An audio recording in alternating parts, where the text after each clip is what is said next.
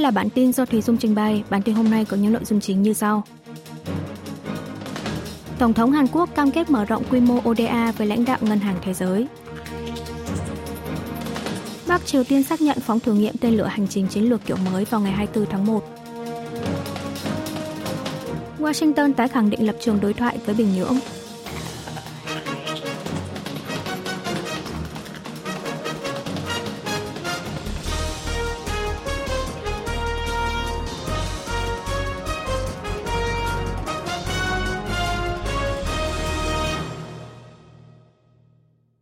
Tổng thống Hàn Quốc cam kết mở rộng quy mô ODA với lãnh đạo Ngân hàng Thế giới. Tổng thống Hàn Quốc Yoon song yeol ngày 24 tháng 1 đã có buổi tiếp Chủ tịch Ngân hàng Thế giới Ajay Banga đang trong chuyến thăm Seoul.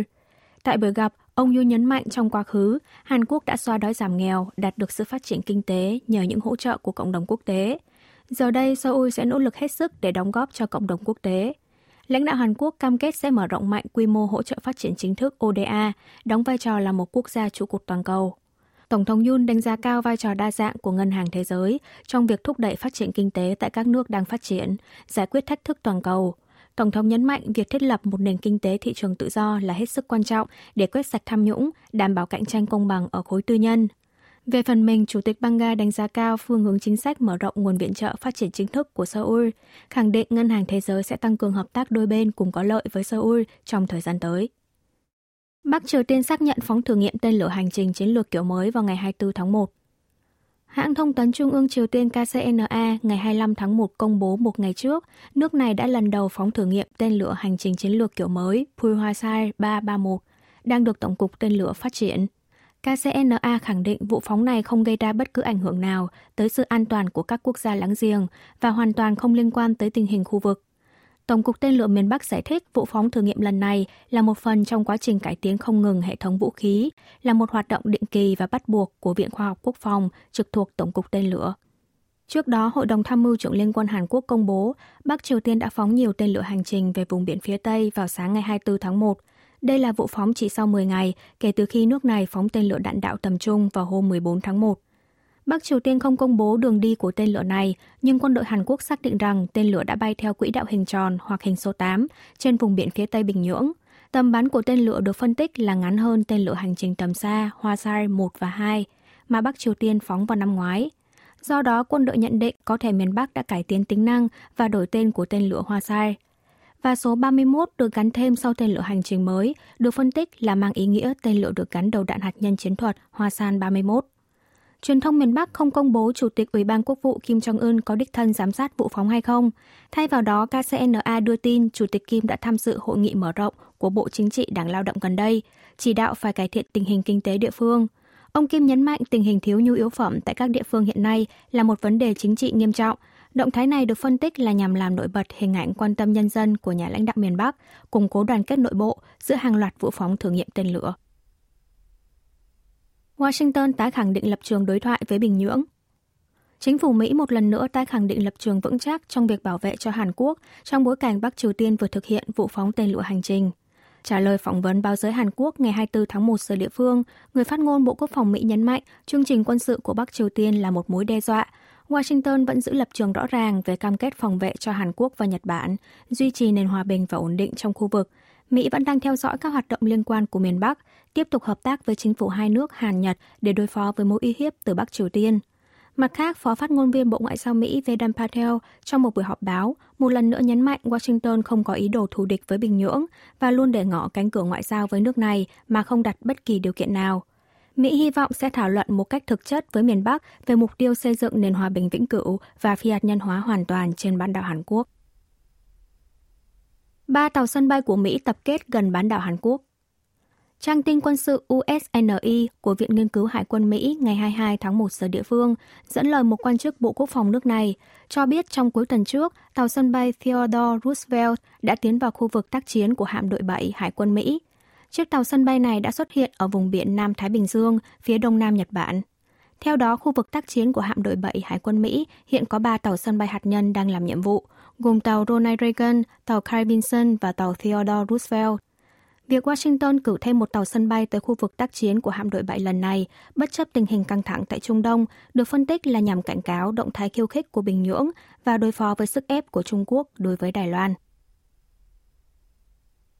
Các tổ chức tin tặc dính líu tới Bắc Triều Tiên đã tấn công 20 nền tảng tiền ảo trong năm 2023. Công ty chuyên phân tích tiền ảo của Mỹ Chainalysis ngày 24 tháng 1 giờ địa phương công bố báo cáo cho biết trong năm ngoái, các tổ chức tin tặc có dính líu tới Bắc Triều Tiên đã tấn công 20 nền tảng tiền ảo trên toàn thế giới, cao hơn năm 2022 là 15 nơi. Đây cũng là số vụ tấn công nhiều nhất theo năm tính từ khi công ty này thu thập dữ liệu liên quan vào năm 2016. Năm 2023, số tiền ảo mà tổ chức tin tặc miền Bắc đã đánh cắp được lên tới 1 tỷ đô la Mỹ, trong đó gồm 428,8 triệu đô la Mỹ từ nền tảng tài chính phi tập trung, 330,9 triệu đô la Mỹ từ sàn giao dịch tiền ảo và 120,7 triệu đô la Mỹ từ đơn vị cung cấp ví điện tử. Công ty Chainalysis cho biết số vụ tấn công của các tổ chức tin tặc như Kim Suki và Lazarus đang có sự gia tăng trong vòng vài năm trở lại đây. Chúng sử dụng nhiều thủ thuật lây nhiễm mã độc đa dạng để ăn cắp số lượng tiền ảo quy mô lớn. Hàn Quốc mở ra thời đại tàu ngầm cao tốc GTX từ năm 2024. Tổng thống Hàn Quốc Yoon song yeol ngày 25 tháng 1 đã chủ trì hội thảo dân sinh lần thứ 5 với chủ đề giải tỏa cách biệt giao thông, thời đại đi làm tan sợ trong 30 phút tại trụ sở thành phố Uicheongbu, tỉnh Gyeonggi. Tổng thống cam kết sẽ giảm bớt sự cách biệt về giao thông để cải thiện vượt bậc chất lượng cuộc sống của người dân. Ông Yun cho biết thành phố Uicheongbu là nơi tuyến tàu ngầm cao tốc GTXC đi qua, được khởi công vào cùng ngày và dự kiến hoàn công vào năm 2028. Tuyến GTX-A đoạn Suso Đông Than nối quận Khang Nam Seoul với thành phố Hoa Song của tỉnh Gyeonggi sẽ đi vào hoạt động từ tháng 3. Đoạn thành phố Pachu, tỉnh Gyeonggi đến ga Seoul sẽ hoạt động từ cuối năm nay. Ngoài ra, tuyến GTX-B đi từ Incheon đến thành phố Nam Yangchu của tỉnh Gyeonggi sẽ được khởi công vào tháng 3 và dự kiến hoàn thành vào năm 2030. Bên cạnh đó, chính phủ sẽ đẩy nhanh xúc tiến lập thêm các tuyến GTXD, EF mới. Tuyến D đi từ thành phố Incheon và Gimpo qua quận Khang Nam Seoul tới thành phố Nam Yangchu và Wonju của tỉnh Gyeonggi theo hình chữ Y. Tuyến E đi từ Incheon qua quận Gangbuk của Seoul tới thành phố Guri và Nam Yangchu của tỉnh Gyeonggi. Tuyến F là tuyến vòng tròn quanh Seoul và lân cận thủ đô. Nếu cả ba tuyến mới này được hoàn công, thì dự kiến người dân có thể di chuyển từ hai địa phương lân cận là tỉnh Gyeonggi và thành phố Incheon tới trung tâm Seoul trong khoảng 30 phút. Tổng thống cũng tuyên bố xúc tiến dự án tuyến đường sắt cao tốc XTX tại bốn vùng đô thị lớn trên toàn quốc. Ông Yoon cam kết sẽ lần lượt xúc tiến dự án tuyến cao tốc ngầm Gyeongbu Gyeongin cùng tuyến vòng tròn Seoul và lân cận thủ đô trong nhiệm kỳ cầm quyền. Chính giới đàm phán thất bại về việc hoãn áp dụng luật về tai nạn lao động. Trong ngày 24 tháng 1, đại diện hai đảng lớn tại Quốc hội Hàn Quốc đã nhóm họp về việc thông qua dự thảo sửa đổi luật xử phạt nặng doanh nghiệp gây tai nạn lao động nghiêm trọng tại phiên họp toàn thể Quốc hội chiều ngày 25 tháng 1.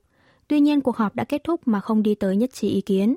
Do vậy, gần như chắc chắn luật xử phạt nặng với doanh nghiệp gây tai nạn lao động sẽ được áp dụng toàn diện từ ngày 27 tháng 1 với cả các doanh nghiệp có dưới 50 nhân viên. Đạo luật trên được thực thi từ năm 2022, có nội dung phạt tù trên một năm hoặc tiền phạt trên 1 tỷ won, 748.550 đô la Mỹ với chủ doanh nghiệp hoặc người chịu trách nhiệm nếu để xảy ra tai nạn lao động nghiêm trọng, khiến hơn một người thiệt mạng hoặc hơn 10 người bị thương tật, áp dụng với doanh nghiệp có trên 50 lao động thường xuyên. Riêng với các doanh nghiệp có dưới 50 nhân viên sẽ áp dụng từ ngày 27 tháng 1 tới. Tháng 9 năm ngoái, Đảng Cầm quyền Sức mạnh Quốc dân đã đề xuất dự thảo sửa đổi, có nội dung hoãn áp dụng 2 năm với các doanh nghiệp dưới 50 nhân viên. Dư luận cho rằng cả hai đảng lớn đều không tích cực đàm phán bởi mỗi đảng đều có những toan tính riêng liên quan tới lá phiếu của giới doanh nghiệp và người lao động trước thềm tổng tuyển cử. Kinh tế Hàn Quốc tăng trưởng 1,4% trong năm 2023. Ngân hàng Trung ương Hàn Quốc ngày 25 tháng 1 công bố báo cáo sơ bộ cho biết tổng sản phẩm quốc nội GDP thực tế và tổng thu nhập quốc dân GNI thực tế tại Hàn Quốc đều tăng 1,4% trong năm 2023. Trong năm ngoái, đầu tư thiết bị và đầu tư xây dựng đã quay lại xu thế tăng, song xuất khẩu cũng chỉ tăng trưởng 2,8% so với một năm trước. Mức tăng của tiêu dùng tư nhân và tiêu dùng chính phủ lần lượt đạt 1,8% và 1,3%. Xét theo ngành nghề, tỷ lệ tăng trưởng của ngành chế tạo là 1%, ngành dịch vụ là 2% và ngành xây dựng là 2,8%. Kinh tế Hàn Quốc trong quý 4 năm ngoái tăng trưởng 0,6% so với quý trước đó và 2,2% so với cùng kỳ năm 2022. Trong quý trước, xuất khẩu tăng 2,6% tập trung ở mặt hàng chip bán dẫn, nhập khẩu tăng 1% chủ yếu đối với các sản phẩm dầu mỏ. Đầu tư xây dựng giảm 4,2%, Ngành chế tạo tăng 1,1% với trọng tâm là các mặt hàng máy tính, điện tử và thiết bị quang học. Ngành điện ga nước tăng mạnh 11,1%, ngành dịch vụ tăng 0,6%. Ngược lại, ngành nông lâm ngư nghiệp giảm 6,1% do sản lượng nông sản giảm. Ngành xây dựng cũng giảm 3,6%, tổng thu nhập quốc dân tăng 0,4% so với quý 3. Quý vị và các bạn vừa nghe xong bản tin của Đài Phát thanh Quốc tế Hàn Quốc KBS World Radio. Tiếp sau đây, chuyên mục tiếng Hàn qua phim ảnh và âm điệu ngàn xưa sẽ nhường sóng cho phần 1 của chuyên mục đặc biệt Bibimbap, biểu tượng hòa bình của những nét khác biệt, từng lên sóng vào ngày đầu năm 2017. Mời các bạn cùng lắng nghe.